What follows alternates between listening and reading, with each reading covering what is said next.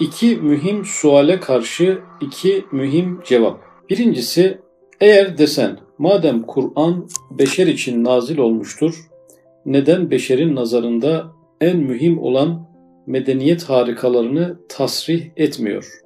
Yalnız gizli bir remz ile, hafif bir ima ile, hafif bir işaretle, zayıf bir ihtar ile iktifa ediyor. Madem Kur'an-ı Kerim insana gelmiş, insanın nazarında, insanın gündeminde çok mühim olan konular var. Kur'an-ı Kerim'de neden yok? Mesela uçağın icadı, elektriğin icadı, internet, internetin varlığı bu gibi şeyler var ama çok işaret, ima yani böyle yoruma açık acaba o mu değil mi diyebileceğimiz şekilde kapalı şekilde gelmiş. Acaba bunlar apaçık olamaz mıydı? Böyle açık açık tasrih kelimesi zaten açık demek yani. Açıkça Kur'an'da yer e, alamaz mıydı şeklinde bir e, soru e, var tabii. Bu soru önemli bir soru. Üstad Hazretleri bunu mühim bir sual dediğine göre bu önemli de bir soru. Hafife alabileceğimiz bir mesele değil. Neden Kur'an-ı Kerim açıkça bilimsel gelişmelerden, keşiflerden, gelecekte olabilecek bilimsel e, gelişmelerden net bir şekilde izah yapmamış? İzah yapsaydı bugün zaten bütün insanlar Kur'an-ı Kerim'e teslim olmak zorunda kalacaklardı. Bütün dünya Müslüman olacaktı. 1400 yıl önceden e, interneti, elektriği, e, uçağı e, net bir şekilde yazan bir kitabı görünce bütün dünya insanları da İslam'a doğru akmış olacaklardı. Madem Cenab-ı Hakk'ın muradı insanların Müslüman olmasıdır, onu önceden net bir şekilde kitabına yazmış olsaydı insanlar da gayri ihtiyari bu dine herkes girmiş olacaktı. Başka çareleri de kalmayacaktı. Neden öyle olmamış da başka türlü olmuş? Hafif bir ima yani imayla, işaretle, remizle, hafif e, hatırlatmalarla, küçük vurgularla neden bu konu e, Kur'an'da var? Neden açık ve net ve böyle büyük bir sayfa kaplayacak kadar ele alınmamış e, şeklinde bir soru. Soruyu anlamak önemli. El cevap çünkü medeniyeti beşeriye harikalarının hakları bahsi Kur'an'da o kadar olabilir. Yani bu medeniyeti beşeriye harikaları dediği bu teknolojik gelişmeler. Elimizdeki telefonlar, izlediğimiz televizyonlar, bindiğimiz uçaklar, evimizde kullandığımız teknolojilerin Kur'an-ı Kerim'de bir bahis hakları olsa ancak o kadar olabilir. İma ile olabilir, işaretle olabilir, hafif bir ihtarla olabilir. Neden? Zira Kur'an'ın vazife-i asliyesi daire-i rububiyetin kemalat ve şuunatını ve daire-i ubudiyetin vezaif ve ahvalini talim etmektir. Kur'an'ın bir asli görevi var. Nedir asli görevi? Cenab-ı Hakk'ın isimlerini, sıfatlarını e, bize bildirerek Cenab-ı Hakk'ı tanıtmak. Buna rububiyet dairesi diyoruz. E, ikinci vazifesi de e, ubudiyet dairesi, kulluk dairesiyle ilgili olarak kulluğun görevlerini, lazım gelen şeyleri, bir kula gerekli olan görevleri ve halleri insana bildirmek. Yani Kur'an-ı Kerim'in iki temel amacı burada ortaya çıkıyor. Biri Cenab-ı Hakk'ı tanıtmak. Madem Cenab-ı Hakk'ı tanıdığı insanlar bu sefer de e, tanıdıkları bu Rabbine karşı nasıl ibadet etmeleri gerektiğinin izahları ve detayları verilecek. İki tane ana e, vazifesi var. Vazife-i asliyesi bu olduğuna göre e, vazife-i asliyesi olmayan mevzularda da bir işaretle, ima ile e, girdiği bazı meseleler mutlaka e, oluyor insanların ihtiyacından dolayı. Öyleyse şu havarık beşeriyenin o iki dairede hakları yalnız bir zayıf rems, bir hafif işaret ancak düşer. Çünkü onlar daire-i rububiyetten haklarını isteseler o vakit pek az hak alabilirler. Şimdi bir rububiyet dairesi ve ubudiyet dairesi konuşulduğu için günümüzün teknolojik gelişmeleri, bu aletleri, medeniyet harikaları dediğimiz cihazlar, keşifler öncelikle rububiyet dairesinde ne kadar yer tutuyor onu söyleyecek. Sonra da ubudiyet dairesinde ne kadar bir yer tutabiliyor onu söyleyecek. Rububiyetten başladı. Rububiyette ve bu gelişmelerin payı çok az olabilir şeklinde bir ön giriş cümlesi söyledi. Mesela tayyare-i beşer Kur'an'a dese uçaklar, uçakları hayal kuralım. Kur'an-ı Kerim'le konuşuyor. Uçaklar Kur'an-ı Kerim'le konuşuyor. Böyle bir hayal kuralım. Mesela tayyare-i beşer Kur'an'a dese bana bir hakkı kelam ver. Ayatında bir mevki ver. Diyor ki bana da bir yer ver. Bir cümle, bir paragraf, bir sayfa yer istiyorum. Bana bir söz hakkı ver. Ben de koskoca bir uçak gibi büyük bir gelişmeyim. İnsanlar için çok önemli bir durumum var. Bana bir yer ver dese elbette o daire-i rububiyetin tayyareleri olan seyyarat, arz, kamer, Kur'an namına diyecekler. Burada cirmin kadar bir mevki alabilirsin. Şimdi uçak e, Kur'an'a girmek istiyor fakat öbür taraftan e, gezegenler, dünya ve ay e, itiraz ediyorlar. Diyorlar ki senin orada ne işin var? Sen uçuyorsun diye mi övünüyorsun? Biz de uçuyoruz. Ay uçaktan büyük. E, dünya uçaktan çok daha büyük. Gezegenler uçağın milyon kat büyük olduğu halde uçaktan daha sistemli, daha düzenli, daha e, arızasız bir şekilde uçuyorlar. E, dolayısıyla bir itiraz gelecek. Gezegenler diyecek ki ya sen cirmin kadar, büyüklüğün kadar bizim işte 100 milyonda birimiz kadar yer kaplıyorsun, e, uçmakla övünüyorsun. Biz senin 100 milyon katın büyüklüğündeyiz. E, bize burada bir satır ayrılmış. Sen de gelmiş buradan pay istiyorsun. O zaman bir satırın milyonda biri ne kadarsa sana ancak o kadar bir imayla, bir işaretle yer verilebilir. Demek ki Kur'an-ı Kerim'e her mesele kendi kıymeti kametince ancak girebiliyor, yer tutabiliyor. Mevzu eğer uçmaksa e, uçanlar var. Öncelikli uçanlar kimlerse onların bir öncelik rüçhaniyeti olması icap ediyor. Eğer beşerin tahtel bahirleri ayatı Kur'aniye'den mevki isteseler, o dairenin tahtel bahirleri yani bahri muhiti havaiyede ve esir denizinde yüzen zemin ve yıldızlar ona diyecekler, yanımızda senin yerin görünmeyecek derecede azdır. Üstad Hazretleri'nin bu metni yazdığı dönemde herhalde denizaltı konusu büyük bir mesele yani o dönem için insanlığın büyük bir keşfi. Balıklar gibi denizin altında artık insanlar yaşayabilecekler şeklinde bir büyük bir keşif olmasından dolayı konuyu ona getirdi. Denizaltı Kur'an-ı Kerim'e diyor ki bana da bir yer ver. Bir satır ver bari bir kelime ver. Böyle bir talepte bulunuyorlar. Fakat bu sefer zemin ve yıldızlar ne diyor? Yanımızda senin yerin görünmeyecek kadar azdır. Yani sen de yüzüyorsun, denizin içinde yüzüyorsun ama biz de yüzüyoruz. Biz ta esir maddesi içerisinde yüzüyoruz. Senin milyarlarca katın büyüklükle beraber yüzüyoruz. Biz varken senin yanında yani bir yüzmekten, bir şeyin içinde yüzülmesinden bahsedilecekse bizden bahsedilir. Ama bizden de bir iki satırla bahsediliyor. Senden belki hiç bahsedilmez. Bahsetmeye e, hakkında yok şeklinde bir cevap almış oluyor.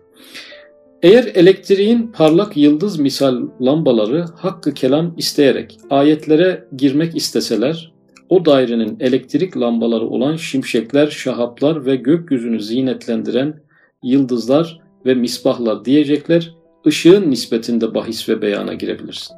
Konu burada elektriğin icadı, ampulün icadı diyelim. E, elektrik gelse bir pay istese Kur'an-ı Kerim'de. Bana bir ayet, bir iki satır Kur'an-ı Kerim'de yer istiyorum diye e, gelse. Neden? Çünkü etrafı aydınlatıyor. Burada karşısına kim çıktı? E, şimşekler çıktı. E, onun üzerinde çünkü Kur'an-ı Kerim'de şimşekler var, şahaplar var. Bu ateş topları onlar da Kur'an-ı Kerim'de var. Onları da geçiyoruz. Yıldızlar itiraz edecek. Senin e, dünyadaki ışığın nispetinde ne kadar ışık yayıyorsun? Dünyadaki bütün e, elektriklerin meydana getirdiği ışığı toplasak, bütün tarih boyunca onu çarpsak, acaba güneşin ışığının yanında ne kadar kalacak? E, güneş de bazı yıldızların yanında milyarda bir küçüklüğünde. Dolayısıyla e, yıldız nedir? Isı ve ışık kaynağı olan. E, şimdi nasıl olabilir de dünyada elektriğin, lambanın, ampulün, ışığı hiç bitmeyen bu yıldızlar yanında nasıl bir söz sahibi olabilir ki? Cenab-ı Hak o yıldızlardan bahsetmiş. E, bahsedince ışık konusunu kalkıp da elektriğe verinceye kadar mevzuyu aşağıya indirmeye gerek yok. Çünkü burada bir haksızlık olacak, adaletsizlik olacak. Hakkı olmayan bir varlık Kur'an-ı Kerim'de bir mertebe kazanmış olacak kendisinden milyarlarca kat büyüklükte o işi yapan varlıklarla zaten yarım satır bir saat, satır geçiyorken onlara nasıl bir kelime bir harf verilebilir? Verilirse adaletsizlik olacak. E, dolayısıyla ışığın nispetinde bahis ve beyana girebilirsin diyor. Eğer havarık medeniyet dekayık sanat cihetinde haklarını isterlerse ve ayetlerden makam talep ederlerse o vakit bir tek sinek onlara susunuz diyecek. Yani insanın ürettiği teknolojik aletlerde sadece ısı, ışık falan değil ki bir de sanat var. Yani bir görsellik, bir estetik var. Bir böyle ince işçilik var. Bunlar bir şey isteseler yani bir makam isteseler bu sefer karşılarına bir sinek e, çıkmış oluyor. Ne diyor e, sinek? Susunuz. Benim bir kanadım kadar hakkınız yoktur. Zira sizlerdeki beşerin cüz-i ihtiyarı ile kesbedilen bütün ince sanatlar ve bütün nazik cihazlar toplansa benim küçücük vücudumdaki ince sanat ve nazenin cihazlar kadar acip olamaz. Bir cep telefonuyla sineğin kanadını yan yana koysak, bilimsel bir incelemeye tabi tutsak hangisi daha ilginçtir, hangisi daha acayiptir, hangisi daha e, hayrete muciptir? Sineğin kanadı elbette. Dolayısıyla e, sineğin kanadındaki vurgu Kur'an-ı Kerim'de var. Sinekle ilgili ayet de var. Ama bir ayet var, iki ayet var. Sinek o işi çözmüş. Dolayısıyla hiçbir e, sanatsal üretimin sineğin makamına çıkması mümkün olmadığı için sineğe verilen ayet kadar yer verilmesi de mümkün değil. E, sineğin kanadı dururken Cenab-ı Hak cep telefonunu Kur'an-ı Kerim'e niye koysun?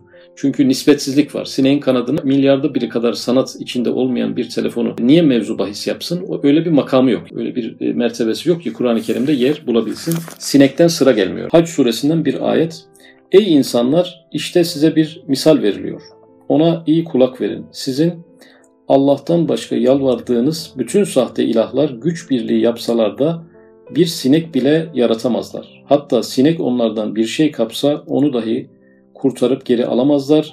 İsteyen de kendinden istenilen de kaçan da kovalayan da ne kadar güçsüz. Yani herkes yan yana gelse bir sinek üretilemeyeceğine dair Kur'an-ı Kerim'de net bir ayet ortaya koydu. Sinek yapılamayacaksa insanın yapabildiği şeyler var. E, onlara sineğin yanında bir makamları olmadığı ifade edildi. Eğer o harikalar daire-i ubudiyete gidip o daireden haklarını isterlerse. Şu ana kadar anlattığımız konu daire-i rububiyetle alakalıydı. Daire-i rububiyette günümüzün teknolojik gelişmelerinin makamı ne kadardır? Önce oraya baktı. Şimdi daire-i ubudiyete geliyor. Kur'an-ı Kerim'in iki vazifesi vardı ya. Daire-i rububiyet ve daire-i ubudiyet. Şimdi ikincisini inceliyor. Eğer o harikalar daire-i ubudiyete gidip o daireden haklarını isterlerse o zaman o daireden şöyle bir cevap alırlar ki sizin münasebetiniz bizimle pek azdır ve dairemize kolay giremezsiniz. Çünkü programımız budur ki dünya bir misafirhanedir.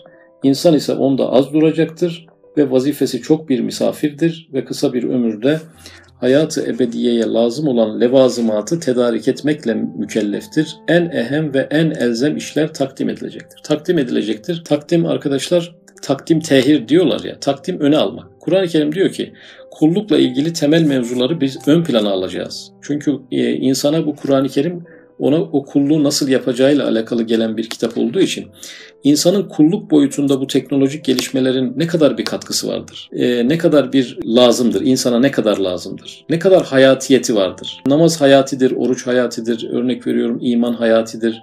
Cep telefonu ne kadar hayatidir? Ya ihtiyaçlarımızı giderir ayrı bir konu söylüyorum. E, elektrik olmayınca ne oldu? Yani dünya çökmüş müydü? Yaşanmıyor muydu? İşte uçaklar olmadığı dönemlerde insanlar bitmiş miydi?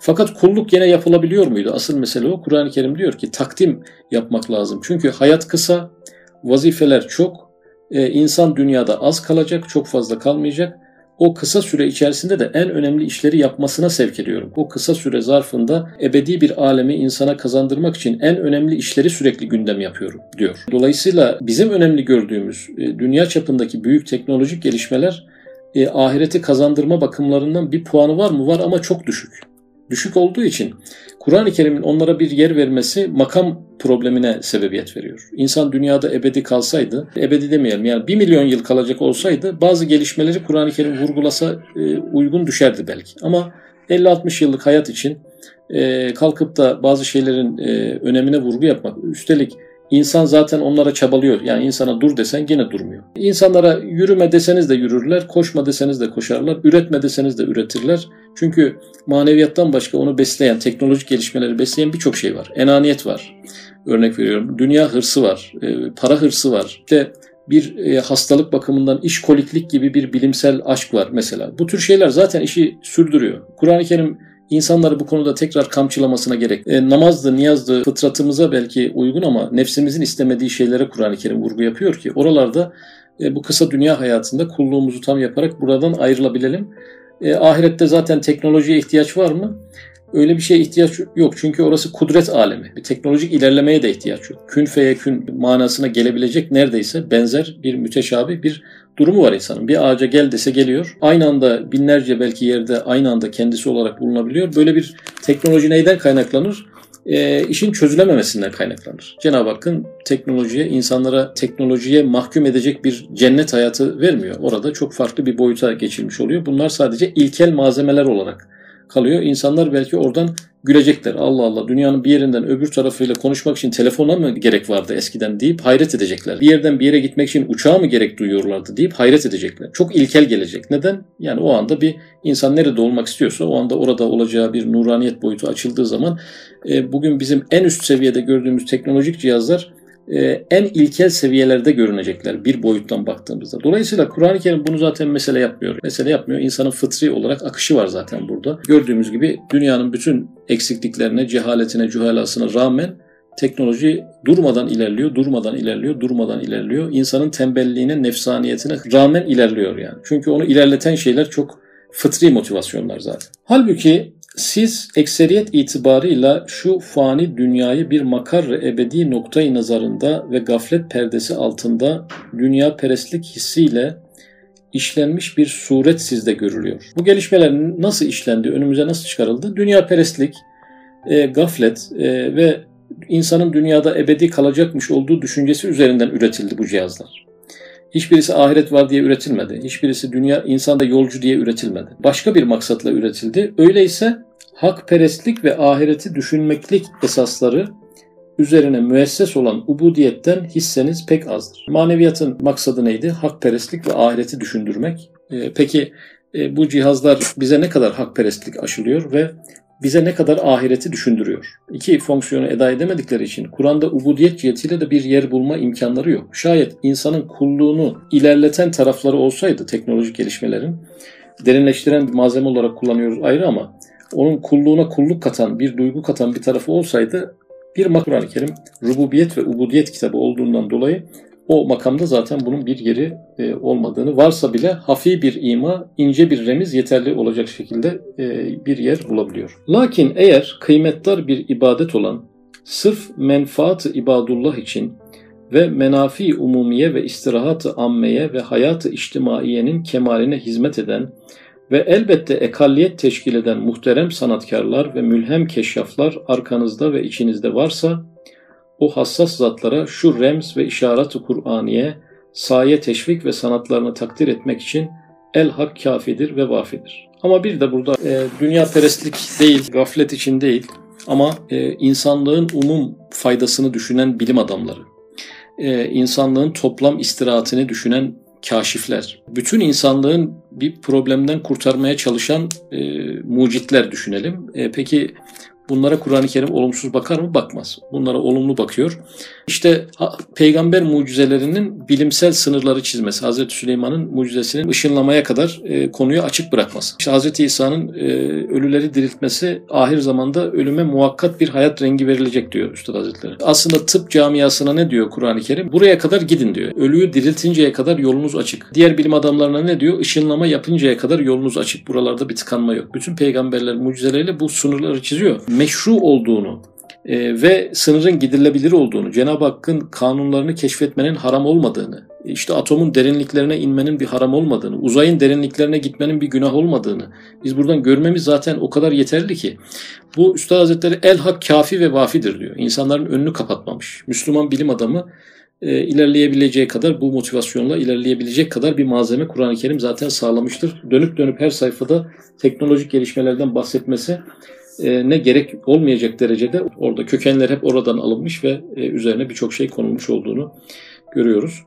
İkinci suale cevap eğer desen şimdi şu tahkikattan sonra şüphem kalmadı ve tasdik ettim ki Kur'an'da sair hakaikla beraber medeniyeti hazıranın harikalarına ve belki daha ilerisine işaret ve remz vardır. Dünyevi ve uhrevi saadeti beşere lazım olan her şey değeri nispetinde içinde bulunur. Her şey kıymeti kadar Kur'an'da yer alabilir. Fakat niçin Kur'an onları sarahatle zikretmiyor? Tamam değeri nispetinde hadi internet, elektrik, işte uçaklar, trenler var yani Kur'an-ı Kerim'de bunlara yer verilmiş ama işaretle yer verilmiş. Neden sarahatle zikretmiyor? Adını tren koysa, adını uçak koysa, tam tarif yapsa. Yani az yer vermiş ama orayı da açık söylese. Yani yarım satır bile yer vermişse orada da açıkça işin adını koysa. Ta muannit kafirler dahi tasdike mecbur olsunlar. Kalbimizde rahat olsun. Kafirlerin hepsi ne yapardı? Pes ederdi. Kur'an-ı Kerim 1400 yıl önceden şu e, bilimsel gelişmeyi çok açık bir şekilde evet yarım ayet ama net yani. Tevhile muhtaç e, olmayacak şekilde netleştirmiş olsaydı Kur'an'ı tasdike mecbur olurlardı. Bizim de kalbimiz rahat olurdu. Vesveseler kalbimize gelmezdi bu noktada. El cevap din bir imtihandır. Teklifi ilahi bir tecrübedir. Ta ervahı aliye ile ervahı safile müsabaka meydanında birbirinden ayrılsın. Yani din bir imtihandır cümlesi Risale-i Nur'da çok geçer. E, bunu yani günümüz Türkçesiyle din bir sınavdır şeklinde söylediğimiz zaman çok insanların rahatsız olduğunu görüyoruz dünyadaki sınav sistemlerinden insanların tiksinmeleri sonucunda bu kelimeyle o kelimeyi aynı zannediyorlar. İşte üniversite sınavına karşı insanların antipatisi, sınavların hep karşımızda hep, e, bize soğuk olan yerlerde karşımıza çıkması, e, bir de sınavsız sistemlerin batıda biraz daha artık yoğun ilgi görmeye başlaması, artık üniversite sınavı olmaksızın insanların belli yerlere yerleştirilmesi e, gibi sebeplerden dolayı din bir sınavdır deyince insanlarda bir ürperme oluyor. Yani bir de Allah bizi niye imtihan ediyor? E, biraz kabaca bir durum varmış gibi burada söz konusu. Fakat kelimenin ruhuna inmek lazım. Kelimenin ruhunda bir seçilme var. Yani imtihandan kastımız tam anlamıyla seçme ve yerleştirme. İster kabul edelim ister kabul etmeyelim. Dinin maksadı budur. Seçmek ve yerleştirmek. Nereye? İki yere yerleşiyor. Cennete ve cehenneme yerleştiriyor. Seçerek yerleştiriyor. Niye böyle? Çok itiraz hakkımız yok. Sistem böyle kurulmuş. Ee, din bir imtihandır. Teklifi ilahi bir tecrübedir. Bir tecrübe etmek, imtihan etmek için de bir yükümlülük bindirmek gerekiyor. Yükümlülüğün olmadığı yerde bir e, deneme, sınama ve ölçme, e, seçme ve yerleştirme olmayacaktır ervahı aliye ile ervahı safile yani yüce ruhlarla sefil ruhlar ayrışsın diye müsabaka meydanında ki ayrışması için bir müsabaka şarttır birbirinden ayrılsın. Önemli bir cümle arkadaşlar yani yaşamı açıklayan bir cümle olması hasebiyle yaşam ne için vardır? Ayrıştırma için vardır. Nasıl ki bir madene ateş veriliyor ta elmasla kömür, altınla toprak birbirinden ayrılsın. Öyle de bu dar imtihanda olan teklifat-ı ilahiye bir iptiladır ve bir müsabakaya sevktir ki istidadı beşer madeninde olan cevahiri aliye ile mevadd-ı sufliye birbirinden tefrik edilsin. Yüce cevherler var insanlar arasında. Hazreti Ebu Bekir gibi, Üstad hep bu örneği verdiği için. E, bir de sufli insanlar var, Ebu Cehil gibi. Bunlar birbirinden ayrışmaları için bir imtihan gerekiyor, bir tecrübe ortamı. Madenlere ateş verme örneği gibi belli bir sıcaklığı aştığınız zaman bazı madenler erir. Yani elmasla kömür ayrılır bir ayrışma olur. Sıcaklık bir ayrıştırma. Bizim yaşadığımız hayatta bize verilen bir sıcaklık. Bizim altımızdaki e, sıcaklığı aşmış. Ne aşmış? Din açmış. Gelince bir şekilde kimini eritmiş, kimini elmas yapmış, kimini kömür yapmış. Zaten elmas ve kömür potansiyelinde olan insanların durumunu ortaya çıkartan bir sıcaklıkla karşı karşıyayız. Madem Kur'an bu dar imtihanda bir tecrübe suretinde bir müsabaka meydanında beşerin tekemmülü için nazil olmuştur. Elbette şu dünyevi ve herkese görünecek umuru gaybiye istikbaliyeye yalnız işaret edecek ve hüccetini ispat edecek derecede akla kapı açacak. Eğer sarahaten zikretse sırrı teklif bozulur. Adeta gökyüzündeki yıldızlarla vazıhan la ilahe illallah yazmak misüllü bir bedahete girecek. Çok mühim bir konu arkadaşlar bu da. Gökyüzünde yıldızlarla la ilahe illallah yazılsa ne olur? Bugün iş biter yani. E, ne olur? Herkes Müslüman olur. Müslüman olsa bir anlamı kalır mı? Anlamı kalmaz. Neden? Çünkü kendi özgür iradenle, kendi yapacağın içsel analizlerle bir karar vermiş olmazsın. Cebren, mecbur bırakılmış olur. Mecbur bırakılmak da imtihanın hedefi değil. İmtihanın hedefi herkesin kendi özgür iradesiyle kendi durumunu ortaya çıkarması. E, burada eğer Kur'an-ı Kerim 1400 yıl önceden internete yazsa, uçağı yazsa, treni yazsa ne olurdu? Bugün bu kitapta bunları okuyan insanlar iradeleri kilitlenirdi. E, inkar ihtimali kalmazdı. İnkar ihtimali kalmayan bir imanın bir değeri olmaz. Yani insanın e, inkar edemediği bir şeye iman etmesi diye bir anlamı olmaz. Çünkü iman biraz gaybi bir e, duygudur ve e, insanların tamamen kilitleyen, iradelerini kilitleyen e, mesele bir iman meselesi olmaz. Ve dolayısıyla diyelim ki bir başımızda bir ağrı olsa ama sadece secde edince geçse. Ne olur bu bir secde olmaz çünkü herkes mecburen secde eder başındaki ağrı geçsin diye. Dolayısıyla bu tür meselelerde asıl konu e, bir sloganlaştırıyor Üstad Hazretleri bunu bir yerde. Akla kapı açmak, ihtiyarı elden almamak. Akla kapı açmak, iradeyi elden almamak. Yani dinin ana maksadı bu. O yüzden açıkça olmaz her şey. Din reddedilebilir potansiyelde gelmesi lazım. Ki ona biz din diyelim. İnkar edilebilir bir tarafı olmayan şeye biz din diyemeyiz. Dini hakikatler de hem iman edilebilir hem inkar edilebilir pozisyonda olması lazım. Eğer inkar edilemez pozisyondaysa dini bir hakikat olmaz. Çünkü din bir imtihandır. Bu bir imtihan olmaz. Bu bir mecburiyet olur. Mecburi bir cadde olur. E, o mecburi caddede kainatın ve evrenin ve dünyanın ve insanın yaratılışının anlamını tamamen bozar. Dolayısıyla yarı buçuk işaretler gerekir. Hazreti Peygamber Aleyhisselatü Vesselam da e, gaybtan yani gaybi hadiseler, istikbal, gaybiye istikbaliyeden birçok haber vermiştir. Ama öyle bir kapalı bir e, kodla vermiştir ki birisi o kodları inkar edince de biz şaşırmıyoruz. Aslında buradan bunu demek istemiyor diyebiliyor. Net bir şey e, Hazreti Peygamber Aleyhisselatü Vesselam'ın e, kendisinden sonraki hadiselerle alakalı da söylediği sözlerde bir netlik yok. İnkar edilebilirlik var meydana geldikten sonra da inkar edilebilirlik. E, bugün dolayısıyla Kur'an-ı Kerim'de Nur suresinde şu ayet elektriğe bakıyor ben diyorum. Başka bir adam okuyor. E, hocam sen kafayı bozmuşsun. Bu işlere fazla kafa yoruyorsun. Aslında bu ayet başka bir şey anlatıyor. Sen başka bir şey çekiyorsun diyebiliyor. Çünkü o denebilecek formatta gönderilmiş. Öyle olmasaydı zaten iş bitmişti. İmtihan sırrı ortadan kalkmıştı. Güneş batıdan e, doğar şeklindeki kıyamet alametlerinden olan hadis-i şerifte Ondan sonra hiç kimsenin imanının bir anlamı kalmaz diyor. İman meselesi biter. Neden? Güneş batıdan doğmuştur.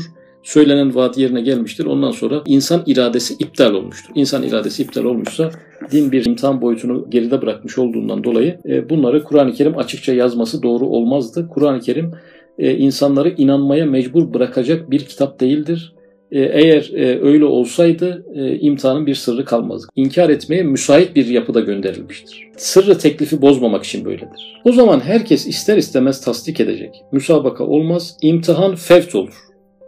İmtihan fevt olur, kapanır yani. Böyle bir şey gerçekleştiği zaman. Kömür gibi bir ruh ile elmas gibi bir ruh beraber kalacaklar. Ebu Cehil ne yapacaktı?